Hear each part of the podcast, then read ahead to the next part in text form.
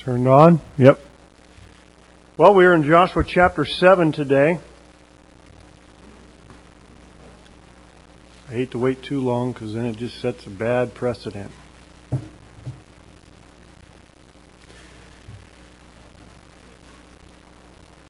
We are going to read the entire chapter. It really, I think, just does a really disservice to the to the subject if we kind of only read half, so we're just going to read the entire chapter. Joshua chapter 7. But the children of Israel committed a trespass in the accursed thing, for Achan, the son of Carmi, the son of Zabdi, the son of Zerah of the tribe of Judah, took of the accursed thing, and the anger of the Lord was kindled against the children of Israel. And Joshua sent men from Jericho to Ai, which is beside Bethaven on the east side of Bethel, and spake unto them, saying, Go up and view the country. And the men went up and viewed Ai. And they returned to Joshua and said unto him, Let not all the people go up, but let about two or three thousand men go up and smite Ai, and make not all the people to labor thither, for they are but a few. So there went up thither of the people about three thousand men, and they fled before the men of Ai. And the men of Ai smote of them about thirty and six men, for they chased them from before the gate even unto Shebarim, and smote them in the going down. Wherefore the hearts of the people melted and became as water. And Joshua rent his clothes and fell to the earth upon his face before the ark of the Lord until the eventide, he and the elders of Israel, and put dust upon their heads. And Joshua said, Alas, O Lord God, wherefore hast thou at all brought this people over Jordan to deliver us into the hand of the Amorites to destroy us? Would to God we had been content and dwelt on the other side Jordan. O Lord, what shall I say when Israel turneth their backs before their enemies? For the Canaanites and all the inhabitants of the land shall hear of it, and shall environ us round, and cut off our name from the earth. And what wilt thou do unto thy great name? The Lord said unto Joshua, Get thee up, wherefore liest thou thus upon thy face? Israel hath sinned, and they have also transgressed my covenant which I commanded them. For they have even taken of the accursed thing, and have also stolen and dissembled also. And they, ha- and they have put it even among their own stuff. Therefore the children of Israel could not stand before their enemies, but turned their backs before their enemies, because they were accursed. Neither will I be with you any more, except ye destroy the accursed from among you. Up, sanctify the people, and say, Sanctify yourselves against tomorrow. For thus saith the Lord God of Israel, There is an accursed thing in the midst of thee, O Israel. Thou canst not stand before thine enemies until ye take away the accursed thing from among you. In the morning, therefore, ye shall be brought according to your tribes, and it shall be that the tribe which the Lord taketh shall come according to the families thereof. And the family which the Lord shall take shall come by households, and the household which the Lord shall take shall come man by man. And it shall be that he that is taken with the accursed thing shall be burnt with fire, he and all that he hath, because he hath transgressed the covenant of the Lord, and because he hath wrought folly in Israel. So Joshua rose up early in the morning and brought Israel by their tribes, and the tribe of Judah was taken.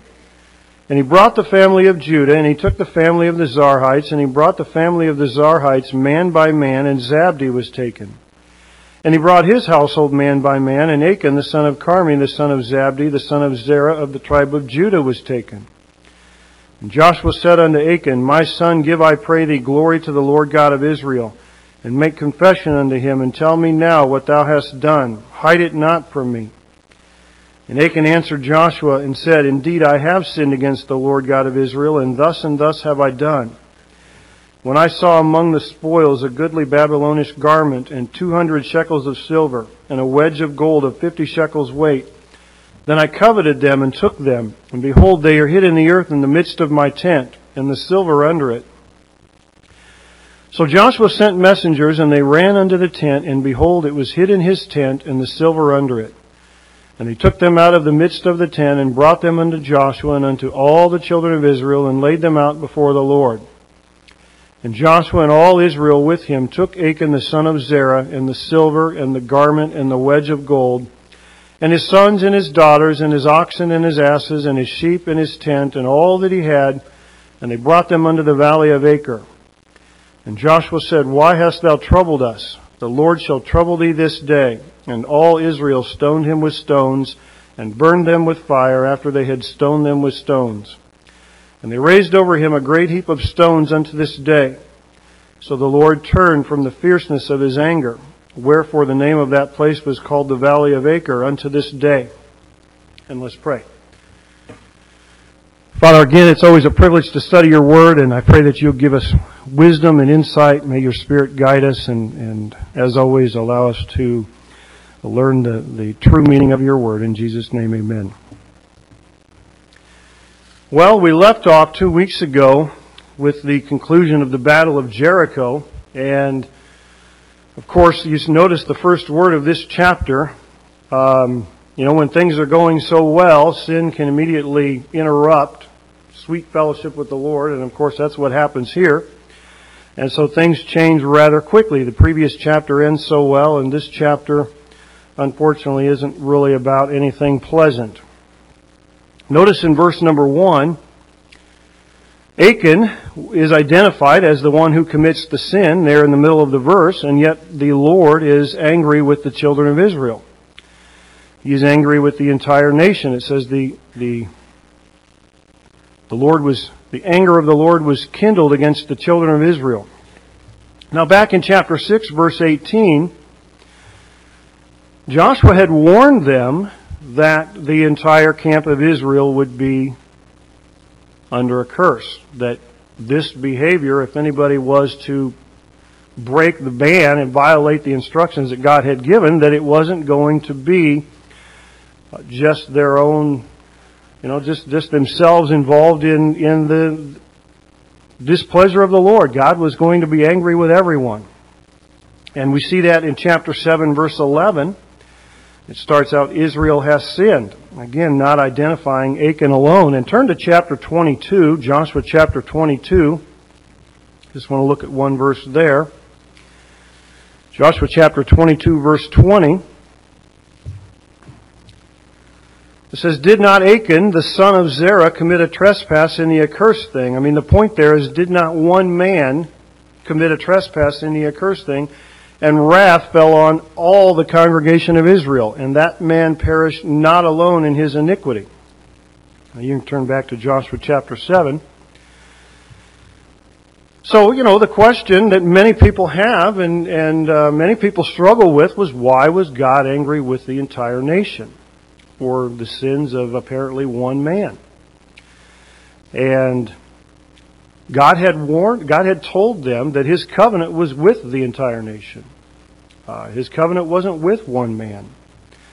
They were viewed as a whole. Israel was a, a corporate entity. It was a single unit. Um, so God, you know, considered one person's violating the covenant, the entire nation violating the covenant. Turn back to Joshua chapter 6, verse 23. Uh, the, the importance, some people see in this verse the importance of Israel being set apart, as Israel being a, a single unit corporately. Um, when they had brought out Rahab and her family, it says that they left them without or outside the camp of Israel there at the end of verse 23. And many people believe that that was the reason for that was to inquire of their loyalty, to make sure that you know there wasn't going to be some sort of uh, you know mysterious thing going on, them trying to infiltrate the camp of Israel, that that they were really going to be loyal to the God of Israel. And you know we have to be careful who becomes a part of the church body. Uh, just like they were seemingly careful there as to who became a part of Israel. I remember uh, last year about this time when we were coming back from Peru, I when we were trying to get back into the United States, I had gotten separated from the other guys because there was a Doug Nelson that was wanted and there's like 10,000 of us, but they had to go through the, the proper procedures to make sure that I wasn't the one they were looking for. And so I was taken aside just to make sure, you know, that we weren't going to be in cahoots and, you know, to see that all of our stories were straight. And, and obviously they finally got it figured out. I was grateful for that, but, uh, you know, that's what they did. they were very they're very careful about uh, you know deciding who gets to come back into the country. The question comes up: Why did Achan sin? Uh, he's got a sin nature. We all have a sin nature. I mean, in, in some ways, that's somewhat of an obvious question. Uh, but you know, um, some have certainly questioned: Did the did the nation of Israel fail in its spiritual education? Um, maybe. Did they fail to teach proper reverence for God?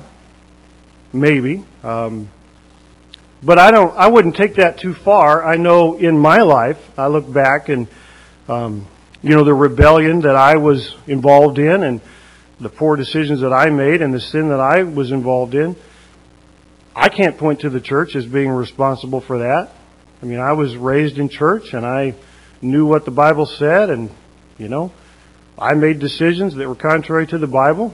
I, it just doesn't make any sense for me to point my finger at the church and say, "Well, you know, it's the church's fault. They didn't teach me this," or uh, just that doesn't doesn't fit.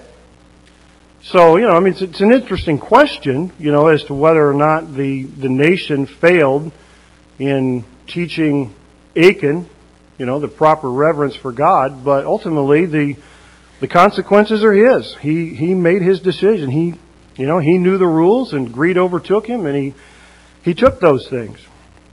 Now he may have reasoned that you know, the, the instructions were to burn everything. He may have reasoned uh, that seemed like a waste to burn it.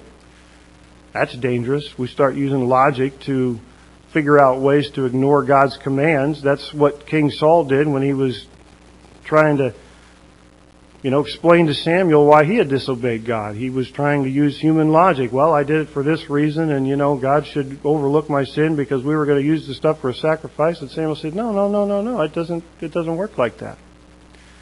And so, you know, even if that's what Achan thought, again, yeah, it doesn't work like that. He can't just make up his own rules. It's also worth noting that this verse, this first verse here in chapter 7, doesn't give us any hint as to how much was taken. The quantity seems irrelevant. We only know at this point because we read the entire chapter. Joshua doesn't know, he doesn't even know anything was taken. He doesn't even know why God's angry yet. But again, the, the magnitude of the sin, the, the, the quantity of the theft is, is really of no importance. It doesn't matter if it was a, a Bernie Madoff sized theft you know, or, or, you know, if it would have even been smaller than what he had taken. It just, God was angry. He had disobeyed God. And one of the thing, one of the reasons that I thought it was really important that we read the entire chapter was the entire ch- the chapter begins and ends with the wrath of God. In verse number one, the wrath of God is expressed, and in the last verse of the chapter, the, God turned from His wrath, and you know we don't want to lose sight of that. Uh, you know, we don't want to minimize or trivialize God's wrath. I know uh, I was looking online at, at Jonathan Edwards' sermon, Sinners in the Hands of an Angry God. And, you know, a lot of people want to trivialize God's wrath. They want to have the attitude, well, you know, it's just a small matter. It doesn't make any difference. And, and God doesn't view it that way. Verse number two, Joshua sends spies to assess the task at hand. And strategically, Ai did seem like the logical choice for the next city to conquer. It was the high ground on a hill. Um, a lot is made as to whether or not, you know, of course, we read the chapter and you know what happens. You know, they, they end up retreating and, and men are killed in the retreat. And, and a lot is made as to whether or not Joshua should have prayed before this battle. A lot of, a lot of discussion about that. And Yes, he probably should have. I think it's prudent, it's wise to consult the Lord when we're entering into anything. Um, but we don't want to lose sight of the fact that that's not the reason God was angry. I think people end up spending so much time on worrying about whether or not Joshua should have prayed that you know, they, they begin to think that somehow God was angry because Joshua failed to pray or, or seemingly failed to pray. And that's not the reason that God was angry. God was angry because of Achan's sin, because his covenant had been violated. So we don't want to get too distracted and caught up in that. Now, it does seem that, uh, look down at verse number 12, it seems that God is implying that maybe Joshua should have rooted out this sin. that he should have detected it somehow.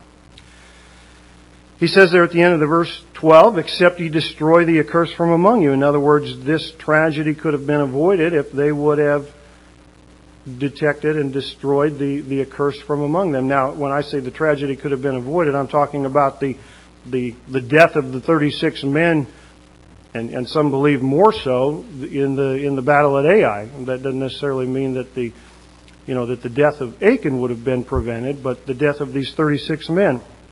And also in verse number 26, we see the same thing where God's wrath was turned because of the the destruction of those that the things and the people that were associated with the curse. So, uh, yeah, there may you know it may be a, a logical conclusion that that uh, maybe this could have been averted if Joshua had prayed and asked God if there was any reason that they shouldn't have continued with the conquest. I don't necessarily have a a problem with that. I, I know that uh, John Calvin argues that, that, that, that this could not have been avoided, that God intentionally blinded Joshua and these men just so that he could display his anger. Now, I don't necessarily agree with that, not because I can't accept it. I mean, if that's what the Bible teaches, that's what the Bible teaches. But again, I'm just, you know, as I look at verses 12 and 26, I'm not convinced that that uh, that Joshua shouldn't have you know, that, that this couldn't have been prevented. And I'm not, I'm not certain. Verse number three.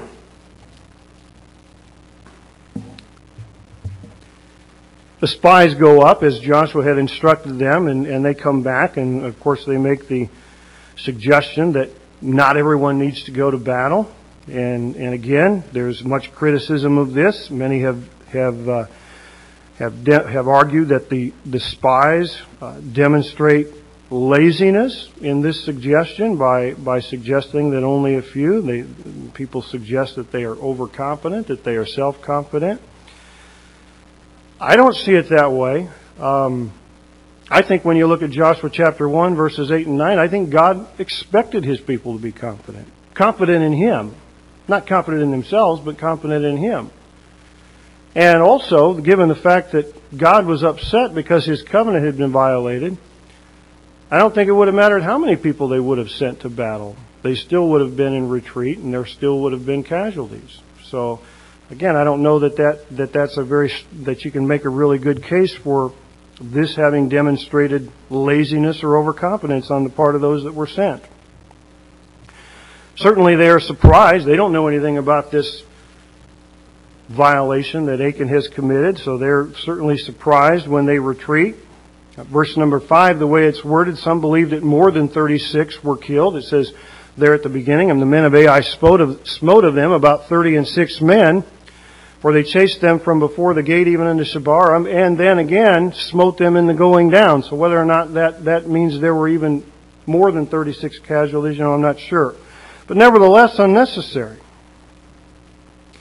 The people were dispirited. They, they certainly expected God, God to, to they, they thought everything was going to be easy based on the promises that they had received from God in the first chapter. But, um, you know, God had promised to drive out the inhabitants. He didn't promise to, to do that if they were going to be disobedient to His instructions. If they were, you know, which is exactly what, what Achan had done. His sin had interfered with this.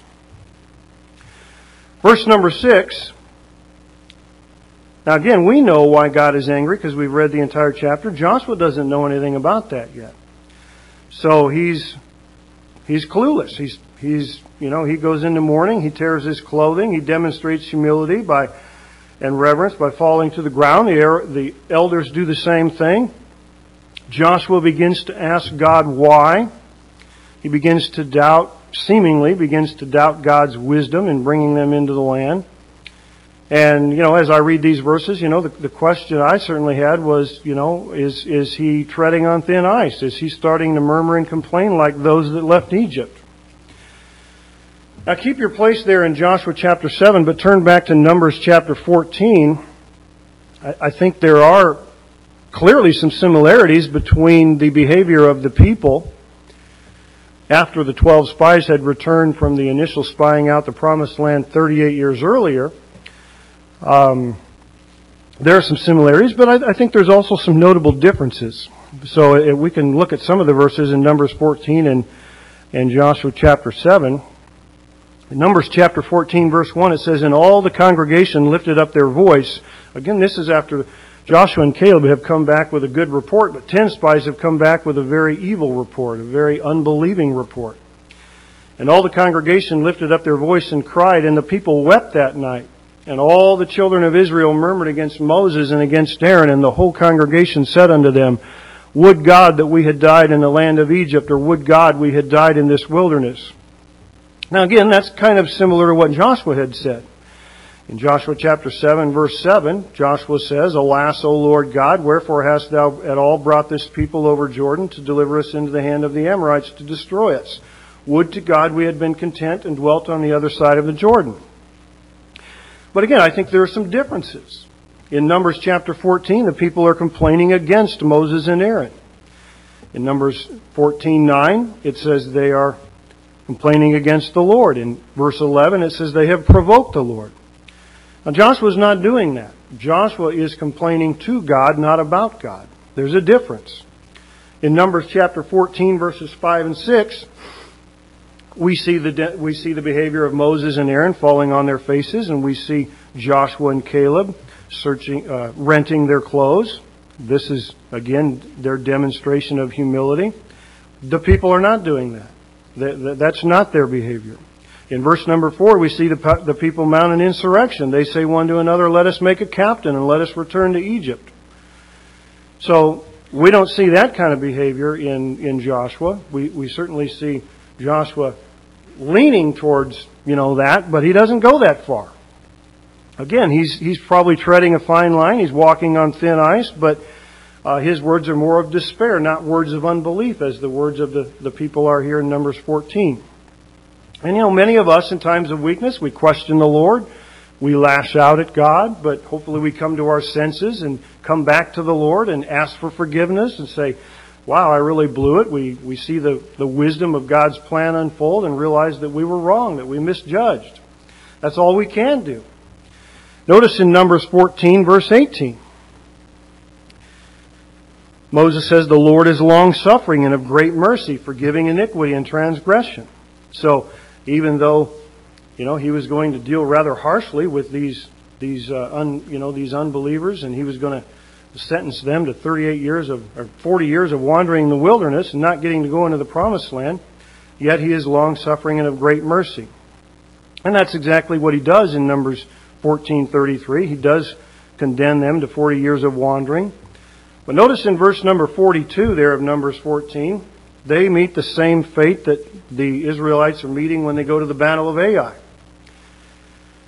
Moses said, Go not up, for the Lord is not among you, that ye be not smitten before your enemies, for the Amalekites and the Canaanites are there before you, and ye shall fall by the sword, because ye are turned away from the Lord, therefore the Lord will not be with you. Same argument God's making to Joshua in chapter 7. He says, I'm not with you. But they presumed to go up unto the hilltop. Nevertheless, the ark of the covenant of the Lord and Moses departed not out of the camp. Then the Amalekites came down, and the Canaanites which dwelt in that hill, and smote them, and discomfited them even unto Hormah. So again, they're defeated by the Amalekites the same way, and for the same reason that God wasn't with them during the battle of Ai. Now turn back to Joshua chapter 7. We see in verse number 8, Joshua knows God is not with them. He, he still doesn't know why. He said, you know, he, he's kind of on the, you know, again, kind of on the border of complaining. He says things aren't going as planned. Um, you know, when things aren't going as we expect, we should not go to God in an accusatory way. You know, we, we need to go to God and ask Him to, to give us wisdom, and, and, you know, maybe He will let us in on His plan, maybe He won't. But we, we don't have the we don't have the right to, to be accusatory and accuse him of being unjust. Verse number nine, Joshua's fears are are understandable. He says the Canaanites will be emboldened to fight back. You know, they're backed up against the flooding Jordan River. It's not like they can easily just go back. We we're all aware of the miracle that, that took place to part the Jordan River so that they could have crossed it in the first place. But ultimately, Joshua's behavior is, that, is the same as that of Moses in Numbers chapter 14. He appeals to God to protect God's great name. Ultimately, it's God's glory that Joshua is after. Notice there in verse number verse number 9. For the Canaanites and all the inhabitants of the land shall hear of it and shall environ us round about and cut off our name from the earth. And what wilt thou do unto thy great name? And that was the same argument that Moses made in Numbers 14 verses 15 and 16. He says, you've got to, you've got to deliver on your promise because, you know, the Egyptians are going to say you weren't able to deliver on your promise. You've got to protect your great name. That was the argument that Moses made. And that's the argument that Joshua makes here. So I think ultimately we can, we can see that Joshua's not after his own glory. He's not after, you know, necessarily glory for the nation of Israel. He's after the glory for, for God. Matthew Henry says, we as a church must plead the same prayer. God be merciful and forgiving of your church to bring glory to your great name. We don't want to be, we don't want to be a, a God honoring, God honoring church just so that people look at us and say, boy, look at those people at Westwood Heights. Boy, they sure, they sure have got it together and bring glory to ourselves.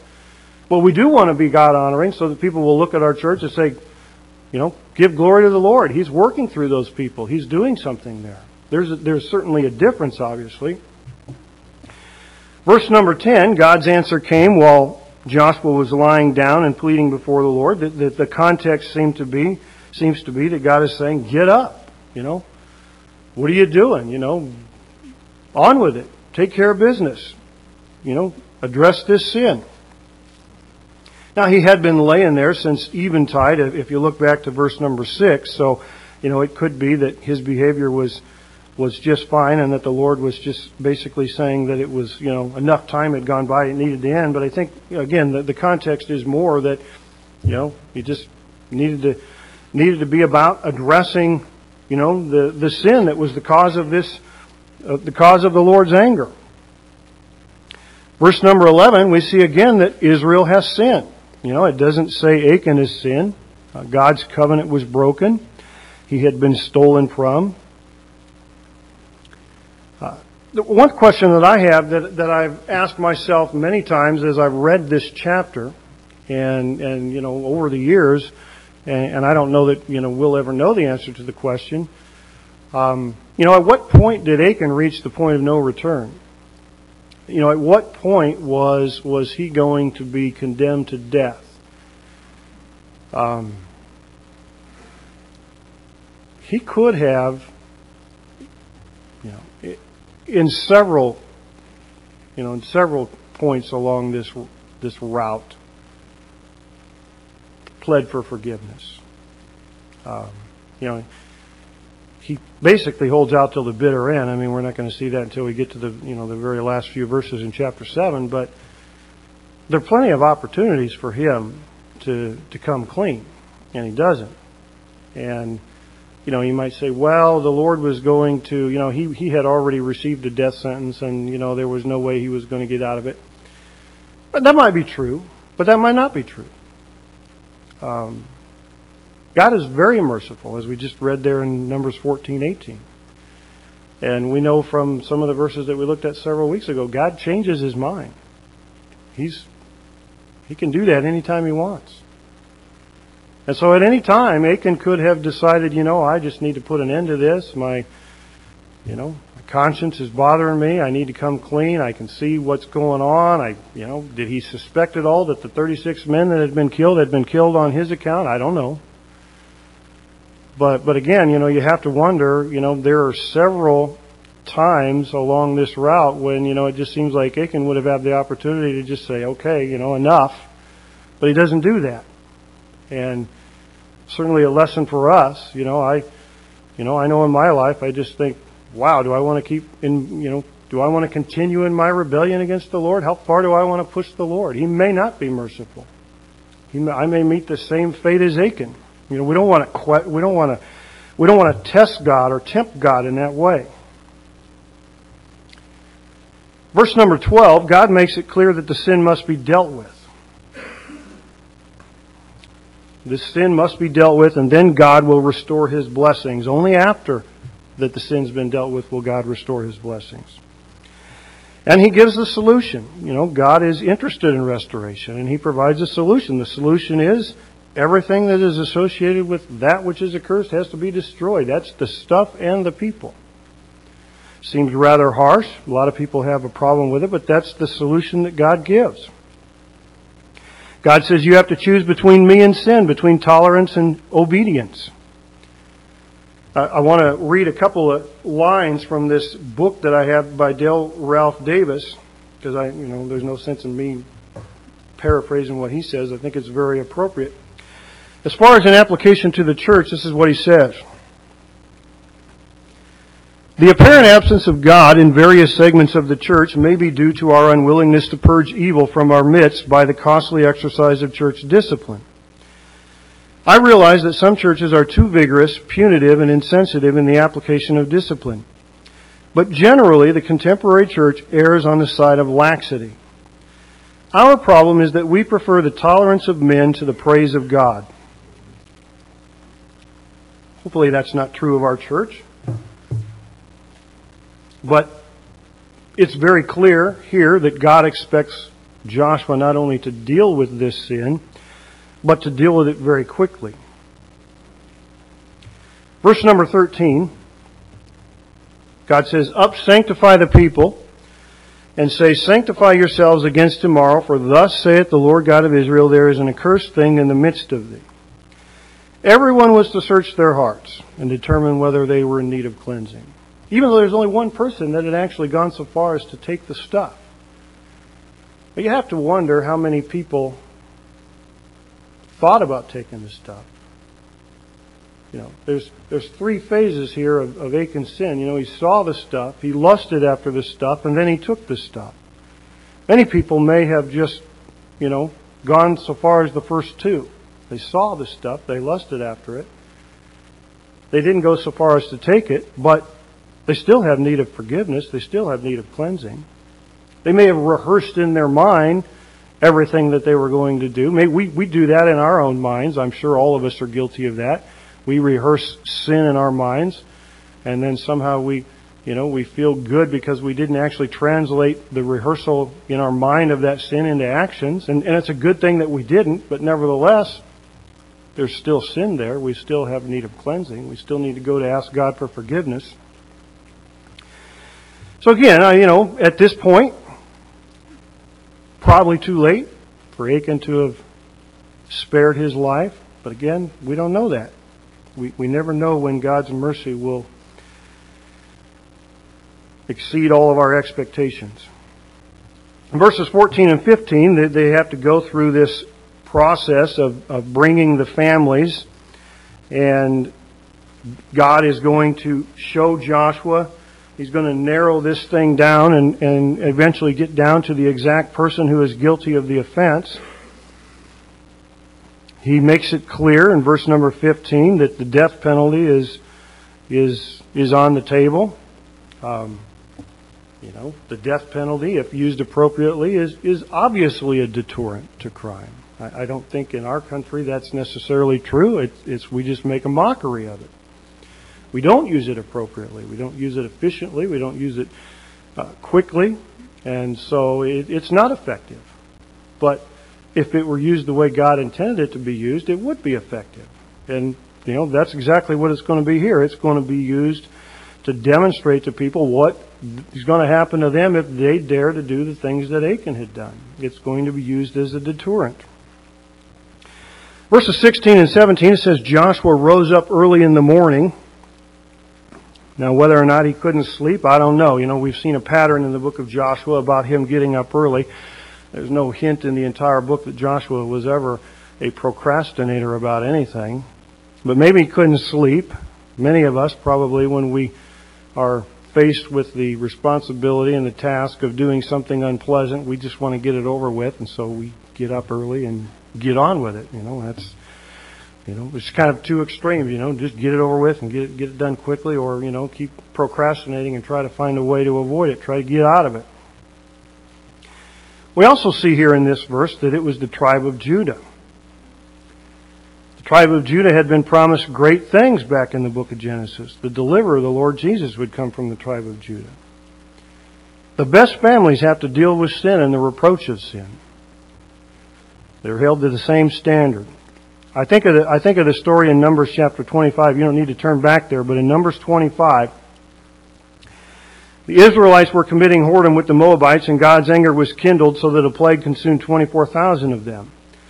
One of them was so bold and flagrant in their sin that they brought, a man brought a Midianitish woman into his tent, and it says he just brought her in, didn't even try to hide her, just paraded her right in in front of Moses and the rest. It says Phineas thrust a javelin through them both, and God's anger was turned away. Numbers chapter 25 verses 14 and 15 about that story says those two, the two that had been, that had the, the spear thrust through them were both from chief families. You know, one an Israelite and one a Midianite. There's no special treatment. There wasn't no double standard. It didn't matter that they were from chief families. They still were met with that demise. Here in the book, here in Joshua 7, Jewish tradition says that when the leaders of this tribe of Judah, when it had been narrowed down to the tribe of Judah, they drew their swords and said they would not sheath them until the man bringing reproach to their tribe was destroyed. Now, as this process was going on, notice there in verse number 18, it says, and he brought his he brought it, and he brought his household man by man, and Achan the son of Carmi, the son of Zabdi, the son of Zerah of the tribe of Judah was taken. It says, you know, it's it's giving you the exact, it's telling you who his father and his grandfather are. Can you imagine how they felt as this was going on? Uh, my dad probably received a few phone calls in his life, you know, and his reaction was, "My son did what?" That's how that's how it goes, and you just you got to face it. You got to deal with it. It's certainly not a pleasant and comfortable situation for those men. Verse number twenty, or no, verse number nineteen. Joshua said unto Achan, My son, give I pray thee glory to the Lord God of Israel. This is very tender. Joshua certainly knows his fate at this point. He, he knows that this, this man and his everything associated with him is going to be destroyed, but he gives him an opportunity to repent. Possibly save his soul. Not his life, but his soul. He had robbed God of glory. Repentance doesn't give doesn't negate the consequences of his actions, but nevertheless it's required. He says, Give glory to the Lord God of Israel and make confession unto him. Confession does bring God glory. When we confess our sins to the Lord, what we're doing is acknowledging that He is just in punishing us, that we're deserving of that punishment. Confession of sin should be specific. In verse number 20, the, the verse ends, and thus and thus Achan answered Joshua and said, Indeed, I have sinned against the Lord God of Israel, and thus and thus have I done. That, that means he just spelled it all out. He didn't hold anything back. He knew it was too late. There was nothing, nothing more to hide. And that's what we should do before the Lord. Our sin should be specific. It, it helps us understand our sin better if we are more specific when we're confessing our sin. You know, it doesn't really do a whole lot of, it doesn't bring a whole lot of conviction to just pray to the Lord and say, you know, forgive me for all my sins today. You know, try to, try to narrow them down, try to pinpoint them. Verse number 20 Achan finally owns his sin. The only honorable thing he's done so far. Many people are concerned what others will think that others will think less of them if they know their faults. People think even less of us if we try to hide our faults. If we're not willing to admit our faults. For, for many of us, it is just hard to say, I made a mistake, I sinned. And of course, many, many of us are aware Alcoholics Anonymous, that's step one. It's just the way it is. They just throw you out the door. If you can't get past step one, there's no place for you. You just got to admit that you have a problem. That's what Achan finally does here. He admits he has a problem. Also, we must acknowledge whom we've sinned against. Notice there in verse number 20, he says, I have sinned against the Lord God of Israel. And that's an important lesson that we need to teach our children. Certainly, it's, you know, we, we let our children know when their behavior is displeasing to us, but we should also let them know that their behavior is, more importantly, displeasing to the Lord. They're going to be out from under our rule eventually. And so they certainly are going to need to understand the distinction at that point. Then they're going to be answerable, you know, for the most part, just to the Lord, not, not to us as parents. Verse number 21.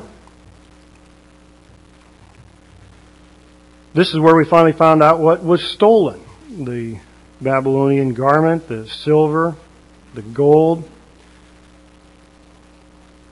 Try to put it in some sort of context. The silver would be about $3,000 today, the gold about $40,000 unless you're talking two years ago when silver was two and a half times the price it is now. It fluctuates quite a bit. The garment was supposed to have been burnt, but the silver and gold were supposed to have been taken for God. Once you start stealing, it becomes easier and easier, and covetousness is never satisfied. There's always somebody that's got more, and there's always somebody that got, that's got less. And, you know, we see here in verse 21, look at Achan's own description. I saw.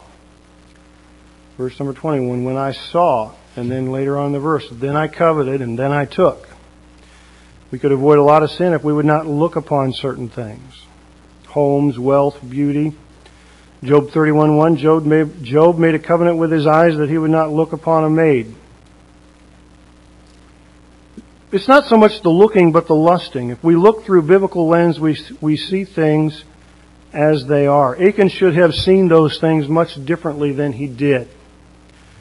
You know, instead of looking at those things and thinking of all of the things he could have done with the money that he was going to get from them, he should have looked at those things and said, I can take those things and I can present them to the Lord. That's exactly how he should have viewed them. He should, should have looked at them in, in a biblical perspective. How sad it is to view our giving as a drudgery instead of a privilege. We should look at our giving as an opportunity. We get to give to the Lord. We don't have to give to the Lord. If that's if that's our attitude, boy, that's that's pretty sad. And also we see here that his hiding of them clearly proves he wasn't supposed to have them and that he knew he wasn't supposed to have them. Proverbs, many verses in Proverbs, but um, just one I'll mention, verse number Chapter 13 verse 11 tells us that riches obtained through hard work carry a sweet reward, but through ill-gotten gain a bitter reward. Colossians 3 5 says covetousness is an act of worship. It's idolatry, worshiping things in the place of God. 1 Timothy 6:10 The love of money is the root of all evil, which while some coveted after, they have erred from the faith and pierced themselves through with many sorrows. Do we get that? The wrong view of things brings sorrow. The wrong view of money brings sorrow. You've heard it said before. There was a man used to go to this church said he was going to give two hundred thousand dollars to missions when he when he got a million dollars. If you have ten dollars or a hundred dollars or a thousand dollars and you haven't given any much money to missions, you're not going to give any money to missions when you get a million dollars. It just doesn't work like that.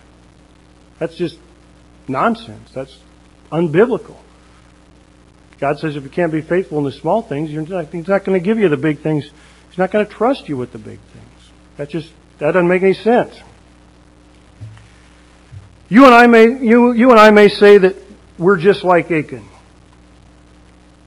But be careful about false humility. Humility is not to deny your talents and gifts, but to put them in proper perspective, to see them as God given and easily taken away. You don't need to turn to Job, but I'm going to, I'm going to turn to Job chapter 31. I actually just want to read one of the editorial comments at the bottom of my Bible. Job chapter 31.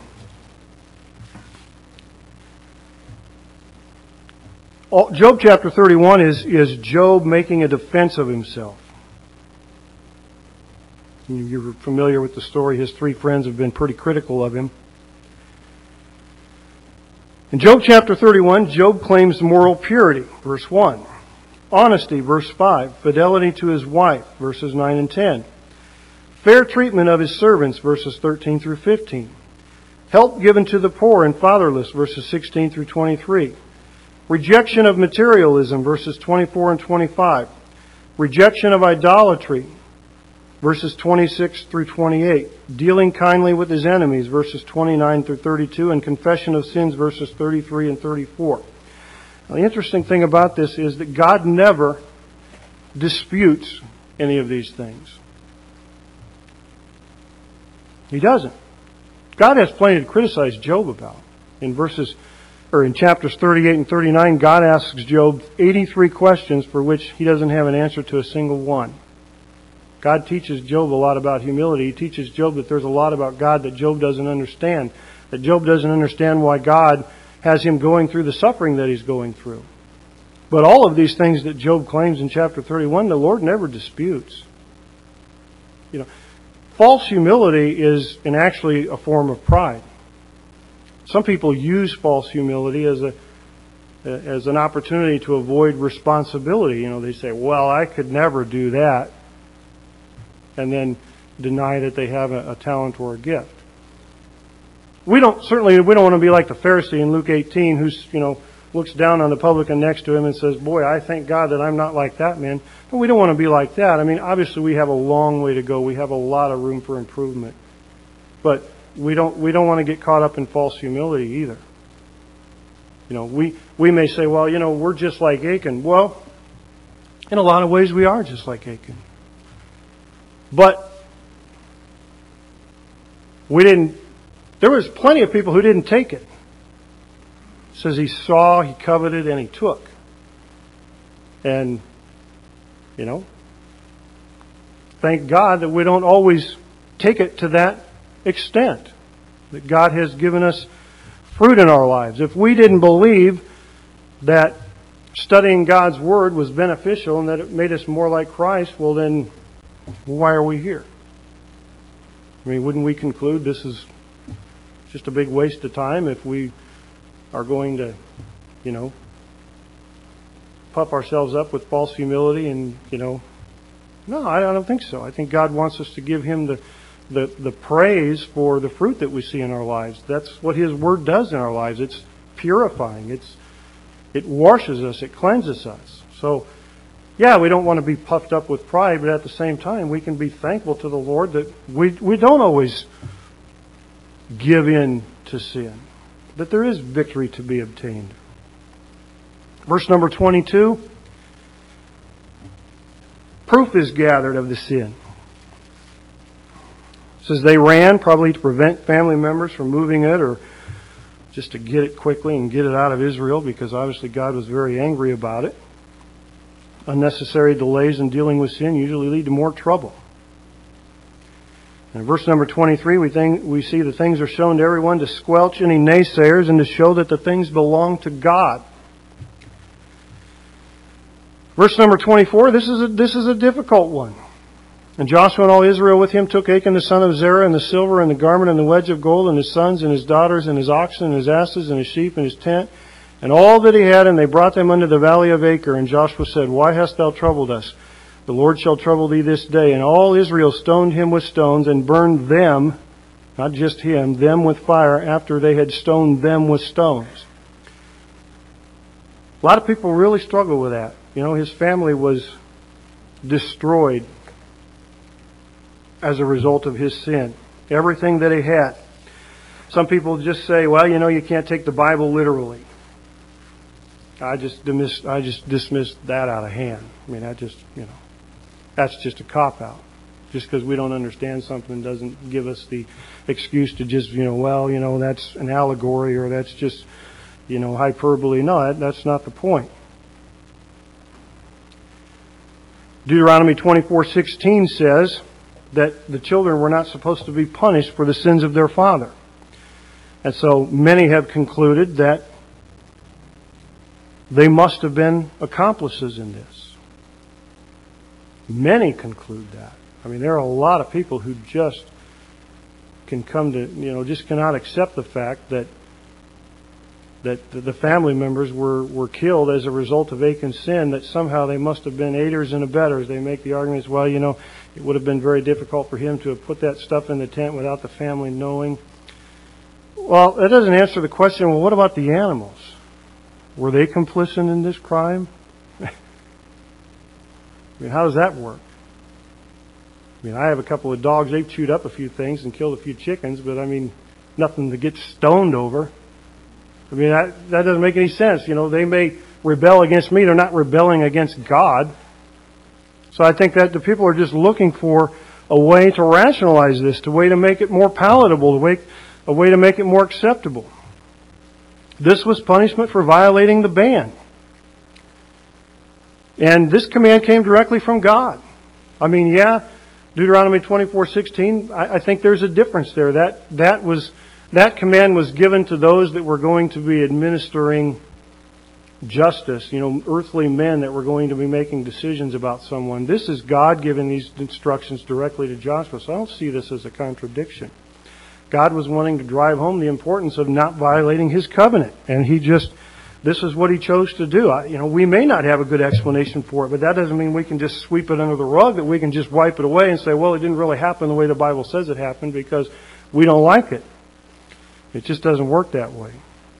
Remember, Joshua 6:18 said that the sin of violating the ban would trouble the whole camp of Israel. Now, was Achan saved? And I know we're just about out of time. Was Achan saved? I used to think, well, what, what, a what a no-brainer. Of course not. But I don't know that that's. I don't know that we can make that argument. I don't know that. You know, there ain't a whole lot of evidence, particularly in the Old Testament, that Lot was saved. We know covetousness is a sin that New Testament Christians struggle with. Paul made that clear. You know, some people see here in verse number 25 an indication that he might have been saved. It says, Why hast thou troubled us? The Lord shall trouble thee this day. Some people see in that that that's saying that you're going to be troubled in this earthly life, but maybe not troubled in the afterlife. I don't know. I don't know. I don't, I don't know. I, like I said, I used to think it was clear. I'm not so sure it was clear. As Pastor pointed out a few weeks ago, Ananias and Sapphira were saved. They obviously had problems with how they handled money. So I, I don't know that we can be perfectly, you know, we can be perfectly clear. And then lastly, and I'm just about done. Again, this was to be a deterrent. 1 Timothy 5:20 Them that sin rebuke before all that others also may fear. Notice there in verse number verse number 25. All Israel stoned him with stones. Each one was to be a participant. Each one was to it's thought that the, that each one having to participate in the stoning of them was an admission that what they were demonstrating was that they understood that you know they were that Achan and his that Achan was deserving of this and that they understood that you know, this drove the point home to them that, that they were not to be violating God's covenant. I think ultimately, if we view God's handling of this situation as an overreaction, I think that is proof that we don't under, that we do not appreciate the seriousness of sinning against Him. I just that's I don't know what other conclusion we can come to. I again we can't uh, you know if anything it should cause us to just appreciate all the more what Christ has done for us in appeasing the wrath of God. And that's that's ultimately, I think, what the what it's designed to do. What what this situation is designed to do. All right, I've gone way over. Sorry. You're dismissed.